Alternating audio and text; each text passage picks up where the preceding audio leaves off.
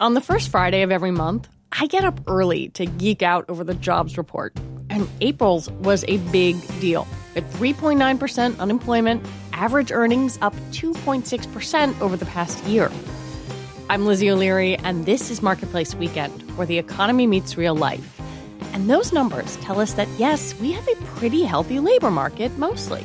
But there are still millions of Americans sitting on the sidelines or not earning as much as maybe they should. And that's important because this data is telling us that in this moment of uncertainty about trade policy or what kind of jobs we're training our future citizens for, there are some very big unknowns. And today, we've got a lot of stories about different kinds of work, making money, and the changing environment we do it in. So, we're going to start with how we prepare those workers of the future. More than 600,000 of them. I'm talking about students in the second largest school district in the country, the Los Angeles Unified School District. It's brought in a guy with a business background, Austin Beutner, to be the new superintendent. He's been an investment banker, philanthropist, deputy mayor of LA, and publisher of the LA Times. And with nationwide unrest around teacher pay and conditions, I asked, why does he want this job now? It's about the kids. My own roots, my mom was a teacher. Uh, my dad worked very, very hard to make sure that I had a great public education.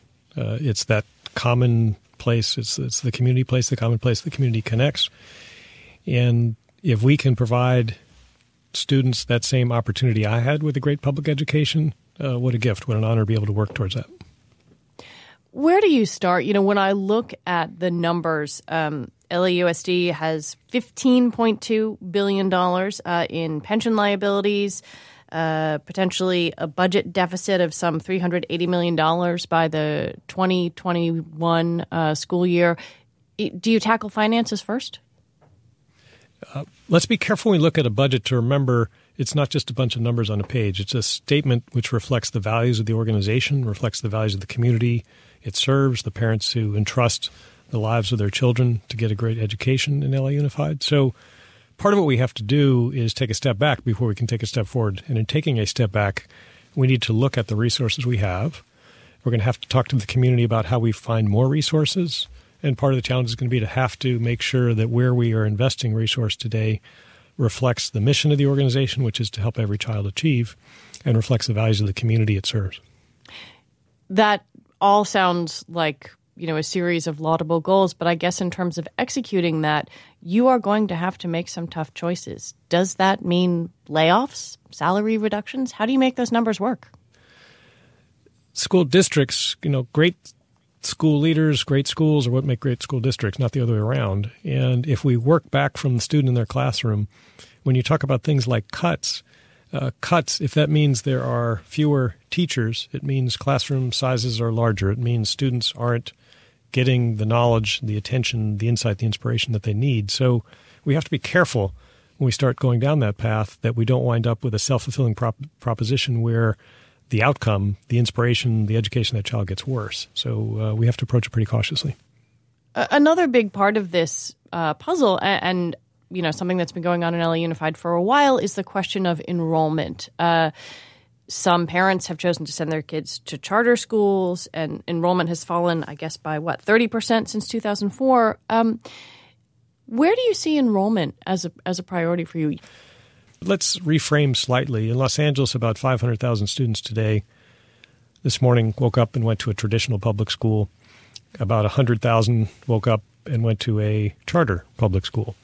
That's a little bit of a false choice. Uh, what we have to do is make sure the 500,000 students in the traditional public school are getting the best possible education, and the 100,000 students in a charter public school are getting the best possible education.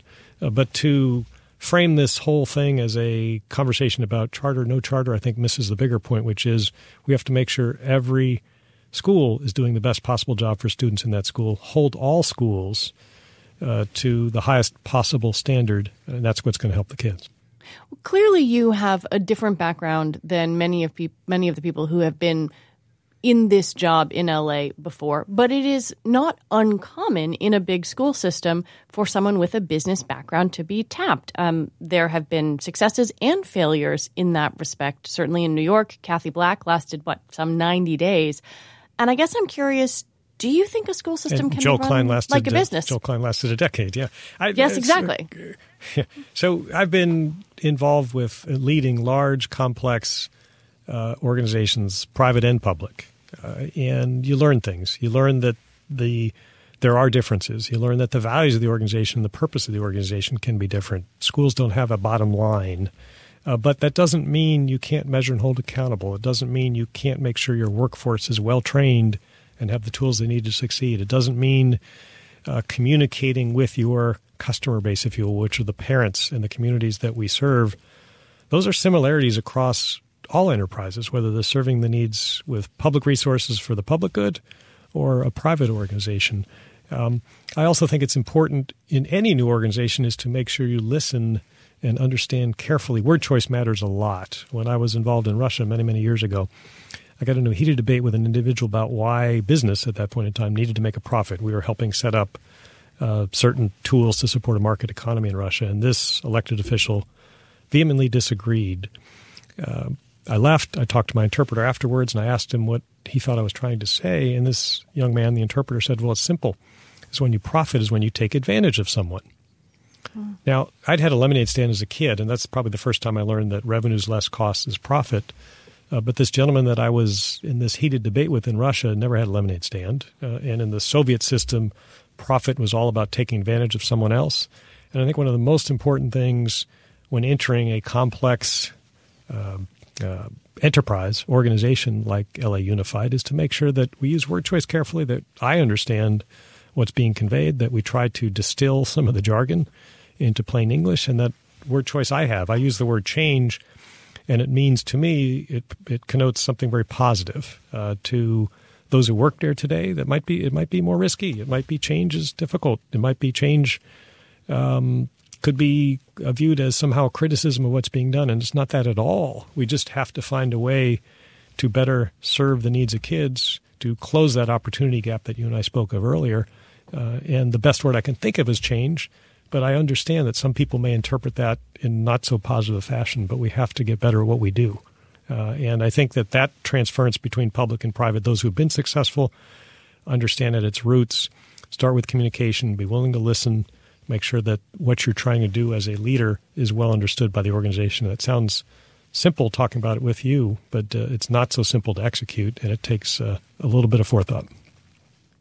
Before I let you go, I- I'm just curious. You- may not have thought about this yet, but when you think about the kind of impact you want to have on this school system and on the lives of these children and parents, um, you know, over whom you will have great influence, what do you want the takeaway to be? I made it better. I mean, it's it's a privilege and an honor. It truly is to be part of the leadership team of an organization where so many people entrust the lives and the future of their child to that organization. That's a special place. You have to respect that. You have to honor it, and you have to understand that brings with it a lot of consequence in the decisions you'll be part of. But if I can look back in a period of years, not weeks and months, and said I helped create a better opportunity for that student to be inspired and achieve and take a great public education and do wonderful things in their life and be happy, like I have been in my life, uh, I'll consider that a grand success. Austin Beutner, thank you. Thank you.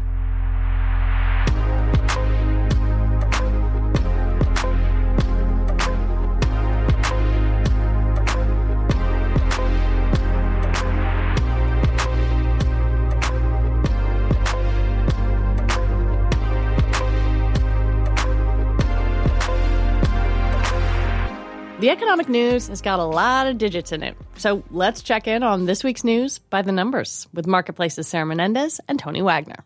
Thanks, Lizzie. Our first number is Five. that's how many episodes Trader Joe's has released so far of its new podcast. Wait, did you say Trader Joe's has a podcast? Yes, the grocery store is said to be revealing secrets behind its most famous products and what makes their crew members smile so much. Reviewers of the podcast say it's making them buy new products. But Marketplace listeners already know the true story of Two Buck Chuck. We covered it on the podcast last year, and you can find a link at marketplace.org. 20. That's how many pounds, or around $27, it costs for a sweatshirt selling at H&M in England with the words broke emblazoned across the front. It's a part of a micro trend in slogan t shirts called, quote, poverty chic. And it's getting a lot of criticism from writers, models, social media users, and members of the British Parliament. Because, you know, if you're broke, are you really going to spend 27 bucks on a sweatshirt like that? H&M caught controversy earlier this year for an image on its website a lot of people called racist. 1,600. That's how many scooters the startup company Bird says it has zooming around the streets of San Francisco. Leave it to Silicon Valley to innovate a massive trend in scooter rentals. They're electric scooters you rent for less than $2 a ride and pay 15 cents a minute to ride them. Enough people have complained that city officials voted unanimously this week to cap the number of scooters allowed on San Francisco's streets. If I really wanted to ride a scooter, I'd just grab my razor from the back of my garage. It's way easier to do a sick tail whip on one of those.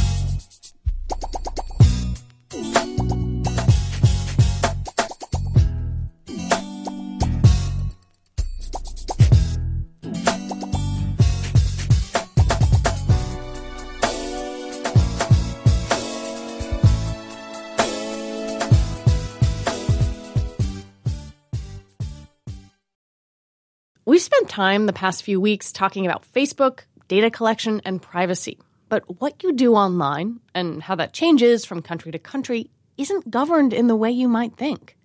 Who makes the rules for what can and can't happen on the internet is complicated. Laura DeNardis studies this. She's a professor at American University, and she wrote the book The Global War for Internet Governance. Welcome. Thank you very much. So I'm going to ask you sort of a basic, but I guess complicated question, which is um, who governs the internet? Well, many people view the internet as uncontrollable or not governed, Hmm. but it is already governed, just not in the traditional sense of governmental control. It is governed through an ecosystem that involves the private sector, traditional governments, and also new institutions. Well, and when we think about it in that way, you know, you mentioned we're not talking about traditional governance in a, I guess, political way. How do governments feel about that? After all, different governments have very different approaches to, to kind of how they see the internet. Well, that's true. There is a very essential tension right now between different visions for the internet. One envisions an internet that generally supports the free flow of information, but there is another view of the internet that is in some ways rising, and that's what I would call cyber sovereignty. And you see that coming out of China with the, the systems of filtering and censorship that they have. You see it in Russia, you see it in Iran, and it's, it's actually been happening uh, for quite a while. Probably the best example of that authoritarian tendency towards the free flow of information was the 2011 Egyptian shutoff of parts of the internet and cellular networks as well. Well, so how then, when we think about kind of the internet moving forward and this kind of series of governing actors that you mentioned, how, how does that tension either get resolved or, or does it explode in some way? It's going to explode uh, more so than it has already. Uh, this is why I sometimes use the term uh, global war for internet governance. Yeah, that's your book title. I stand by that provocative title because now governments recognize that control of the internet has become a proxy for political power. It's a way to reach across borders to enact different activities that can't be done locally. So you, you see this with uh, cybersecurity attacks that take down governments or um, hack into uh, infrastructures that are very critical, such as um, energy systems. Um, cyber is absolutely now considered the fifth domain of warfare, and so we see these kinds of politically motivated attacks on various sectors as well as governments. Well, so how do private companies figure into this? Because, you know, some of them are kind of domiciled in one country, but then others operate across borders. The private sector owns and operates the networks that keep everything running. They cross borders and they make decisions on their own about what information to block. Um, what are the conditions of speech, for example, on social media platforms? What kinds of privacy we have? They're increasingly involved in dealing with attacks such as the Russian social media influence campaign around the US presidential election. So they're absolutely at the front and center of this. And governments, in fact, can't really do anything on the internet without turning to these private companies. I want to ask you about one specific thing. We, have been talking about internet governance, but there also seems to be, to, to use the war metaphor, um, an arms race for control of a lot of different kinds of cyber technology, and in particular, blockchain. What is happening there, and why is that important? Blockchain tracks and manages any kind of transaction via encryption and mathematical calculations rather than a transaction being authorized by a central authority. It takes central authorities out. The one way to think about it is a distributed database that tracks a continuously growing set of records. So we've heard Russia uh, make a lot of claims to uh, wanting to become very savvy in blockchain, wanting to take the lead in blockchain. Um, who sets the standards for these things? Who controls these kinds of systems? Uh, the whole purpose of it is to take centralized authorities out, but it's very important to remember that these are not black box technologies. Somebody actually designs them and somebody sets the standards for them. When we think about this idea of a war for internet governance, is there a way to measure who's winning that war? Depends on on who you ask.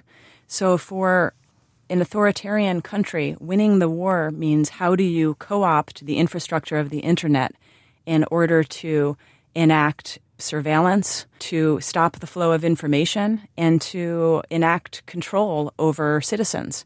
In other countries, winning the war means how do we keep innovation flowing? How do we have um, you know economic success? And how do you enable uh, freedom of expression to occur?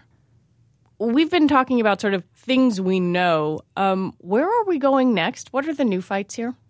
The internet is no longer merely a communication system. It's uh, something that is embedded into the physical world, whether medical systems, cars, or refrigerators. There is um, attention to using this to further intelligence gathering and to disrupt systems. Uh, so I think that we're at a moment of opportunity now as the technologies develop to get out ahead of it. And I do hope there is more policy attention to this emerging area. Laura DeNardis, professor and director of the Internet Governance Lab at American University. Thank you for coming on. Thank you very much.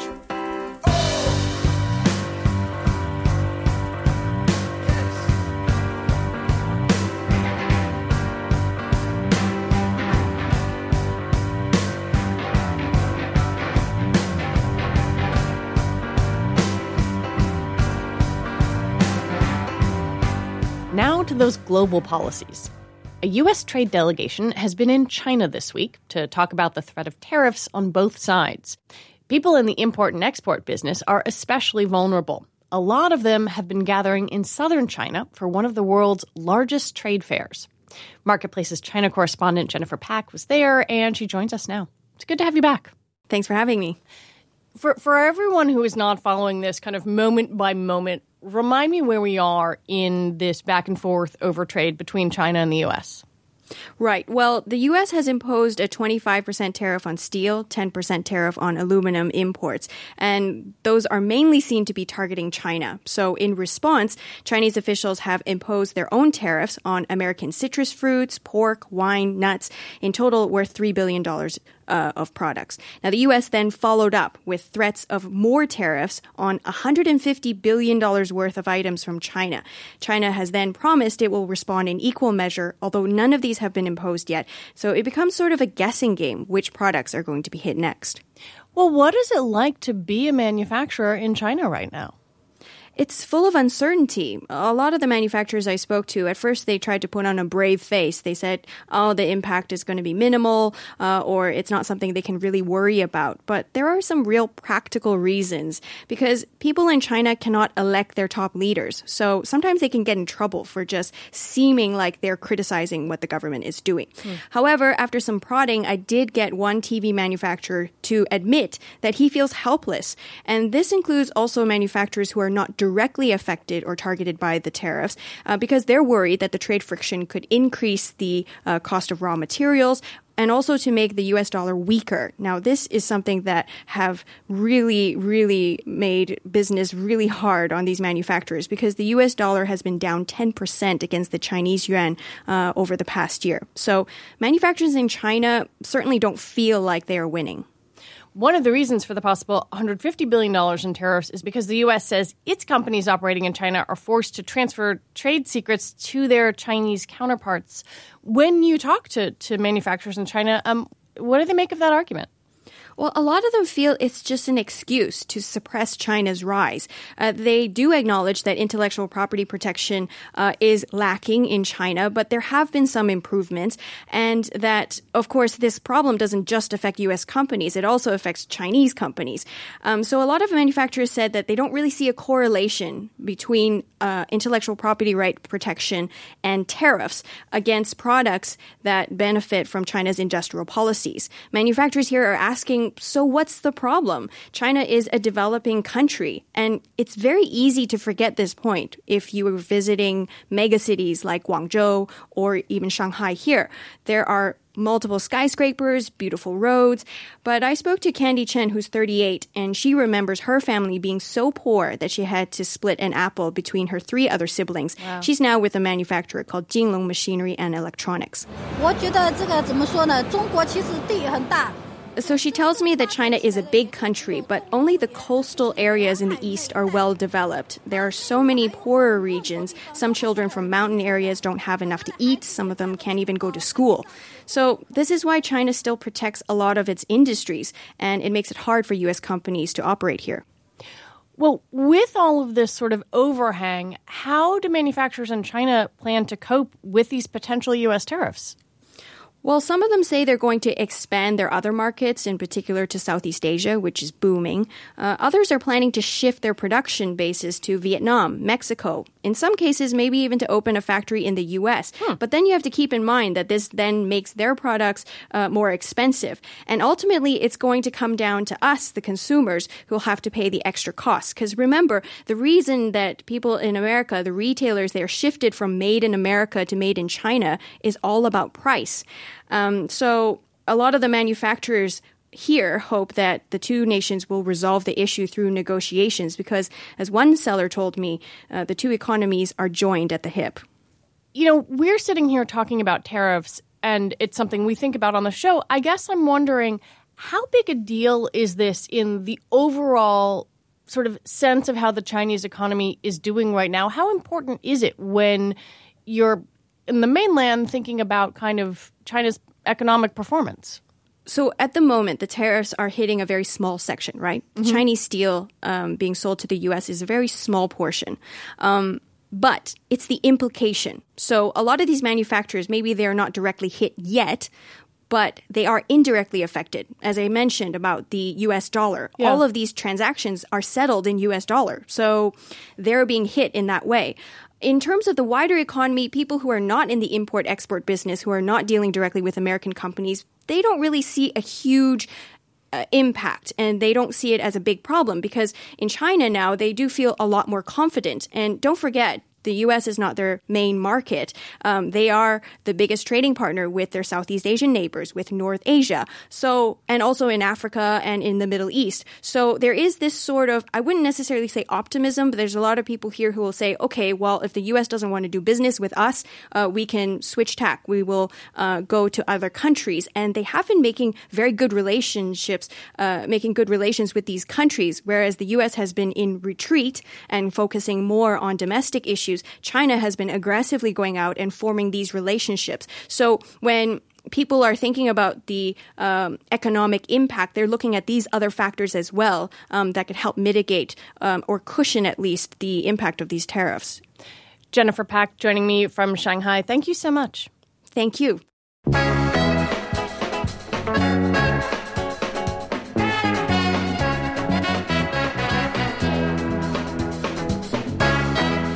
If you've been sniffly lately, or snotty, or want to claw your own eyes out, as I do, you are not alone. It's allergy season, and pollen can be brutal. Some of you wrote in to commiserate. Derek Galan in Chicago calls it allergy Armageddon. Annie Meek in Arkansas is on four daily medications. Celia McCord in Alabama has to go to the doctor every three months. And you're not imagining things. Allergy season is getting worse and it's getting longer. And yeah, there's a cost to all this. We brought in an expert to give us the lowdown. Hi, I'm Dr. Rita Kachru, and I'm an assistant professor of allergy and immunology at UCLA. So, first things first, just how much of the population is prone to allergies? So it's anywhere from 8 to 15% in the US, but it's about 20 to 30% worldwide. There's definitely been an increase in incidence in the industrialized countries. So over the last 20 to 30 years, there's been an increase in allergy.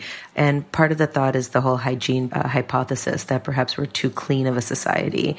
And when we're not exposed to bacteria, our ability to train our immune system to tell the difference between a harmful organism, like a bacteria, versus a harmless organism, like grass, an allergen, is altered. Cleanliness is one thing, and climate change is another.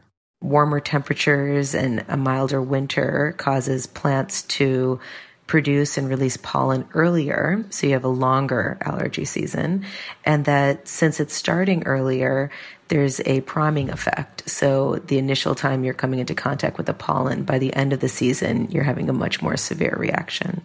Allergies cause rhinitis. It's an inflammation of the nose, and that is not good when it comes to work. A 2011 study from Quest Diagnostics found that people with allergies stay home from work an average of 1.7 days during the allergy season. They tend to be less productive because the symptoms of rhinitis, whether it's from allergy or irritant, is a similar symptoms to what you get when you have a cold, what we call viral rhinitis. So that inflammation is the same. There are different cells involved, but the infl- inflammatory response is similar. And the release of histamine and cytokines causing those symptoms are similar. And so just like when you have a cold and you're feeling lousy and your head is congested and I can't breathe and I don't feel good, it's a similar symptom. So a lot of times people confuse allergies for recurrent viral infections. They say I'm getting sick all the time, but it's actually allergies because the symptoms are easily confused. So, how to put a stop to allergies? When we talk about the treatment, treatment of choice is avoidance. And in that also, within that avoidance measures, there's cost in buying the dust mite covers and air conditioning units to keep the humidity low. And there's, there's, you know, there's cost in that. And then, of course, there's cost in the antihistamines, um, which are the first line of uh, treatment for allergies, and um, nasal sprays and other allergy medications, as well as allergy shots. So, yes, it, it is very expensive. I don't know the exact number, but it's definitely very expensive. How expensive? Some studies put total spending on allergy treatment in the US between 4 and 11 billion dollars a year. But if you're not ready to drop big money, Dr. Kachru has a couple of tips. The best thing to do is to try to clear the pollen particles from attaching to the mucosa in the nose or the mouth before it you know attaches to prevent it from attaching because it needs to in order to trigger inflammation it has to initially have that attachment and so i'm a very big um, supporter of the sinus rinse, so clearing your nose of um, allergens, and so just salt, baking soda, and distilled water. Um, you have to make sure it is distilled water or boiled water. You can't use straight tap water because there's a amount of bacteria that may cause sinus infections. Or nasal gargles in the shower, or eye rinses, rinsing the body and the hair before you go to bed because pollen does fall on the hair and the body. And so again, we're just trying to decrease the exposure to the pollen before it actually attaches to the mucosa. Healthy diet also does make a difference. It's not just a fad, but vitamin D is essential for not only lung development, but also the immune system. And so that's important And since we know allergy is an abnormal immune response to something that's otherwise harmless, like an allergen, vitamin D will help support our immune system to tolerate things that are harmless. There's also herbal, herbal remedies that have been shown to help decrease inflammation in general, like chamomile tea, peppermint tea. Those have been shown to decrease histamine. That's Dr. Rita Kachru from UCLA's Allergy and Immunology program. You can read more on our website. Just go to marketplace.org.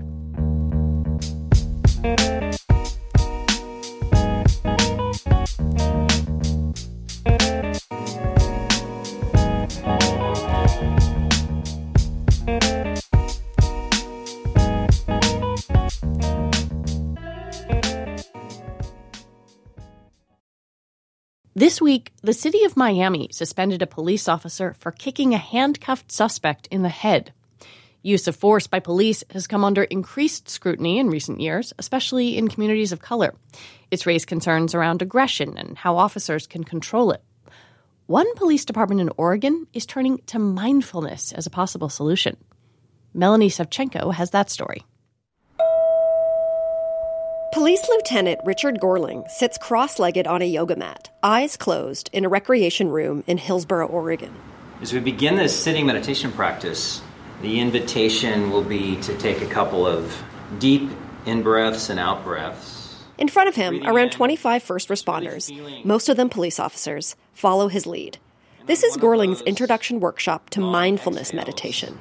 Just sinking a little bit deeper into the weight of gravity. I think in many ways, mindfulness is a foundation for the evolution of policing in America.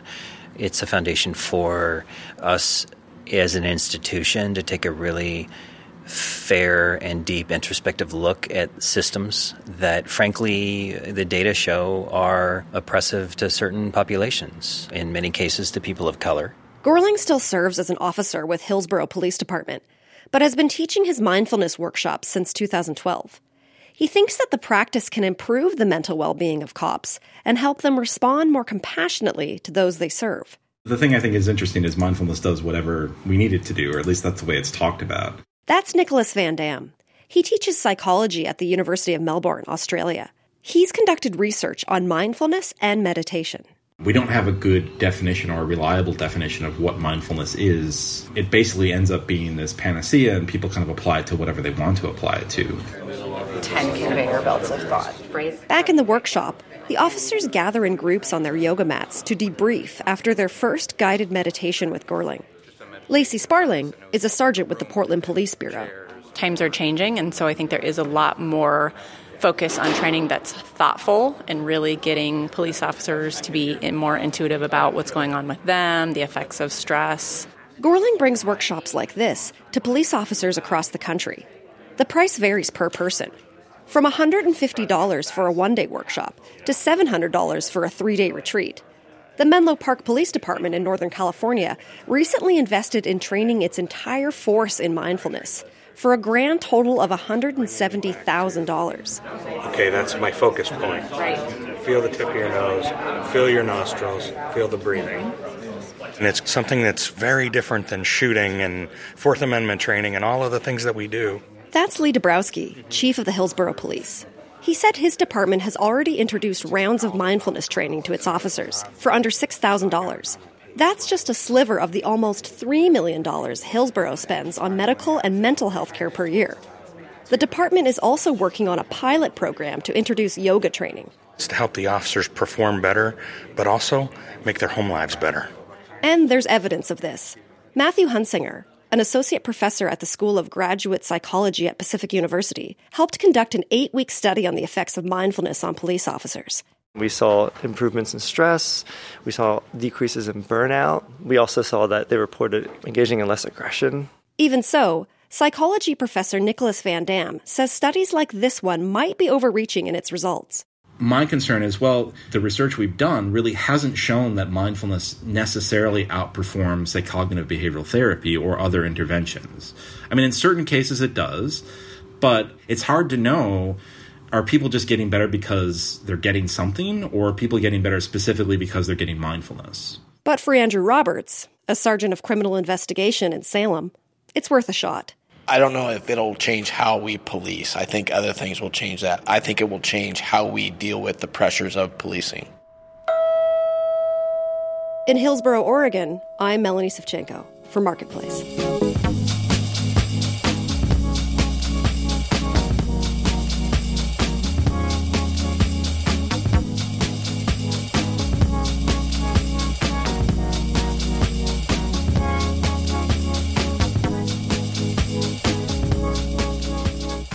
I was little, I wanted to be a paleontologist. And we all have our dreams of becoming a doctor, a vet, ice cream flavor developer. But how do you get to work in a certain profession? Well, we take a look with our occasional series, How to Be a Blank. I am Sarah Fiddler. I'm a flavor guru at Ben & Jerry's. It's basically a combination of some food science and a lot of chef skills, working with our consumer insight team to figure out you know what's trending right now and then the flavor gurus get together do some brainstorming and then we have a fun job of going into our test kitchen and making up a lot of different variations of ice cream product. We taste them all. I'd say in a typical week at work i probably eat about two pints total I probably have about 15 pints in my freezer at home, and pretty much every night have been digging into them. I graduated with a food science degree, and very shortly after decided I wanted to go to culinary school. I was looking for a way to marry my love of food with my kind of natural tilt toward science and the interest that I had in food science. We actually have a few chefs, you know, that, that don't have a science background on the team and some people who have really strong chemist or flavor backgrounds. And we all balance each other out really well and learn from each other's strengths. I think the most important thing, honestly, is kind of an open mindedness everyone's really excited to try something they haven't tried before, you know, give their honest feedback and, you know, see what a curry might taste like in an ice cream or what figs taste like or something like that that, that you might not expect. I mean, it, it definitely helps to have um, a background in knowing, you know, what might go together and what might not, but at the same time being open to saying, you know, Maybe when I tried this in a cookie, it didn't work, but maybe it'll work with an ice cream background. When I first started, I was encouraged to just play around in the test kitchen and just, you know, don't think about trying to make something for the market. Just learn how to make ice cream on a small scale and play around with whatever you'd want to play with. So I made a curry coconut ice cream which I thought was pretty delicious, and a few other people thought it was delicious, but um, I think it has a few years before it might become a fan favorite. a lot of my friends think that I spend most of my day making and eating ice cream, and I do spend a good amount of time making and eating ice cream. But I think a lot of people would be surprised to know how much of my job is kind of typical office, you know, doing paperwork, going to meetings. I think a lot of people are like, oh, you have the best job. You just get to play with ice cream all day. I'm like, yeah, it is a pretty awesome job, but there's also a lot of paperwork that goes along with it. Have you ever wondered about a certain job? Tell us about it. We're weekend at marketplace.org. You can also leave a message on our voicemail. The number is 1 800 648 5114 and if you're listening via podcast, do me a favor leave us a review. It helps other people find us.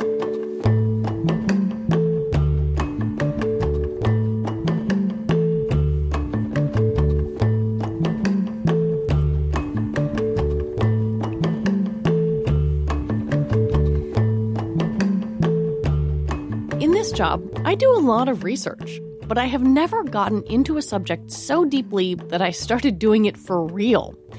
That is what happened to writer Maria Konnikova when she learned about professional poker for a book. And, well, she went from neophyte to winner. We reached her at a professional poker tournament in Monte Carlo where she's playing. Thank you for coming on. Thanks so much for having me, Lizzie. You're a journalist. You have written about lots of different things. Uh, what, how in the world did you end up being so good at poker? You know, that's the question that I keep asking myself because I am not at all someone who's ever been into games. So a lot of people in the poker world, you know, they grew up playing some form of cards, often poker, or, you know, they're very competitive just at games in general, chess, Scrabble, Go, all of these things. I did none of that. I had no idea I'd be interested in it. It was just a completely foreign world. Um, and how I ended up coming to it was an interest in the topic of luck. and this question of how much of our lives do we actually control. And someone told me, you know, if you're actually thinking about chance, you should look into game theory. So I read John von Neumann's Theory of Games and realized that it came from poker, that von Neumann was a huge poker player. And so I was like, wow, what is this poker thing? So that's how I started reading about poker and something clicked. I was like, oh, you know what? This could be the book. Me going on leave from the New Yorker, just becoming a professional player and using poker as a metaphor for life. So you started working with a, a professional coach, and I guess I'm curious, like, was there a moment when you realized you were good at it? yeah, that's a really good question because it was one of these things where you just kind of jump in and say, you know what, the book is going to be okay no matter what. But when I realized, oh my God, I can actually do this, um, I actually understand it. I'm getting better. I'm interested in the game. The game is really challenging me. That was one of those one of those moments that you wish for in any writing process where you realize that the story that you had envisioned is even better than what you had imagined. All right, so you on an economic show. Um, I got to ask you, how much have you won? So, um, as of this week, um, within the last year, I've won over two hundred thousand dollars. Are you going to quit right, journalism? Right, that's not. Uh, no, no. Everyone, for some reason, thinks that this means I'm going to stop writing. Um, writing is what I love. It's what I've always done. It's been my lifelong passion since you know the age of five when I announced to my parents that I was going to be a writer when I grow up, and that's never going to change. But um, I have kind of fallen in love with poker because it's something that has challenged me intellectually, emotionally, psychologically in ways that I never really thought possible. And I really feel like I've grown as a person over the last year. So I definitely see a future where, you know, if I keep doing well, if I keep learning, if I keep feeling like this is a good environment for me, I see a future where I do both. You wrote a previous book about confidence men um, and, yes. and con artists in general. Are you applying some of the things you learned about conning people to playing poker? Yeah, um, you know, in retrospect, it actually looks like my books kind of have built up to this moment because there are definitely a lot of parallels between the world of poker and the world of con artists. The one thing that I found out about con artists when I was researching the confidence game was that they are just incredible storytellers. They're the best storytellers in the world because stories are what convince you to believe in what they're saying. And once you're a part of the story, once you've bought into the story, you stop questioning, you become emotional, you stop being rational. So the best con artists are the best storytellers. And in poker, there's actually a lot of the same thing. When you are playing a hand, when you're playing your cards, you need to tell a good, compelling, consistent story. The people who are able to do it the best, they're telling a story that makes sense and you're being drawn along and you stop seeing the logical inconsistencies, just like with conning. And if you're able to see through that, then you can be the person who is able to pick off those bluffs and actually play against the great storytellers. You know, people are, are going to listen to this and just be wildly jealous of you. And hey, I'm I'm one of them at this point. Um, do you think you're lucky, or are you really good at this? Um, I think it's both. Of course, I'm lucky. I think it would be very foolish to think that this is just all me. When I won my first major title in poker, I got lucky. I played well. I was definitely skillful, but I also had a few lucky breaks. So the past year, I mean, I've been living and breathing poker. I've been studying and playing every single day. I haven't worked this hard at anything um, since I became a writer and was working at becoming a professional writer. So I've really given it my all. But, and by the way, this is one of the reasons I think poker is such a beautiful and necessary metaphor for life, because in life, we also always have cards that we can't control, but it's much more difficult to see that. And so it becomes much easier to say, oh, it's all me when you get lucky. In poker, it forces you to actually be able to distinguish between how good you are and how good you ran. So run good is this term for having the cards go in your direction. And so I think in any successful endeavor, be it in poker or in life, you need to play well, but you also need to run good. Do you have any sense how many hours you have spent playing poker? So, if we're talking about just playing as opposed to studying, because studying, you know, we, we start getting into me studying eight nine hours a day for the last year. So so that gets Whoa. that gets yeah. No, I when I said I've been working hard, I've really been working hard. But when I'm not playing, I'm not playing. Really, I'm just playing at tournaments. So on so right now, you know, I'm in Monte Carlo for the European Poker Tour, and on any given day, I probably play here for about 12 hours. So if we say that a tournament is about 10 days, well, a, a, a tour is about 10 days. Um, so that's maybe 120 hours of poker at each stop. Um, then I think that for the last year, I've played about 2,400 hours worth of poker. Wow. Yeah, that I've never done that math before. And wow is exactly right. I did not know that I have spent that many hours of my life sitting at a poker table. Maria Konnikova, thank you so much for talking with me. Thank you so much for having me. This was a pleasure.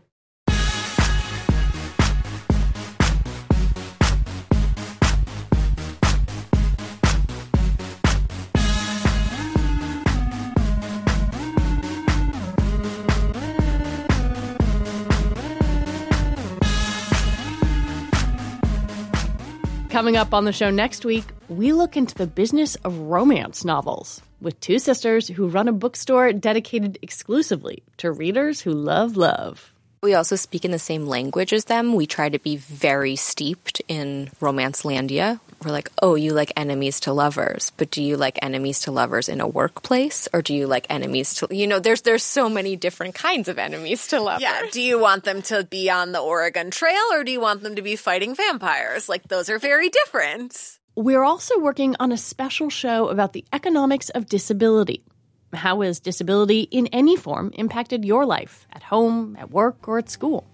Email us, we're weekend at marketplace.org, or leave us a message on our voicemail line. It's talk to text. The number is 1 800 648 5114, and we look forward to sharing your stories. And that is it for this Marketplace weekend. The show is produced by Eliza Mills, Peter Balonon Rosen, and Paulina Velasco. Joanne Griffith is our executive producer, and Drew Jostad is our engineer. Naurin Rao composed our theme music. Evelyn Larrubia is Marketplace's executive editor. Deborah Clark is our senior vice president and general manager. I'm Lizzie O'Leary. Thanks for listening.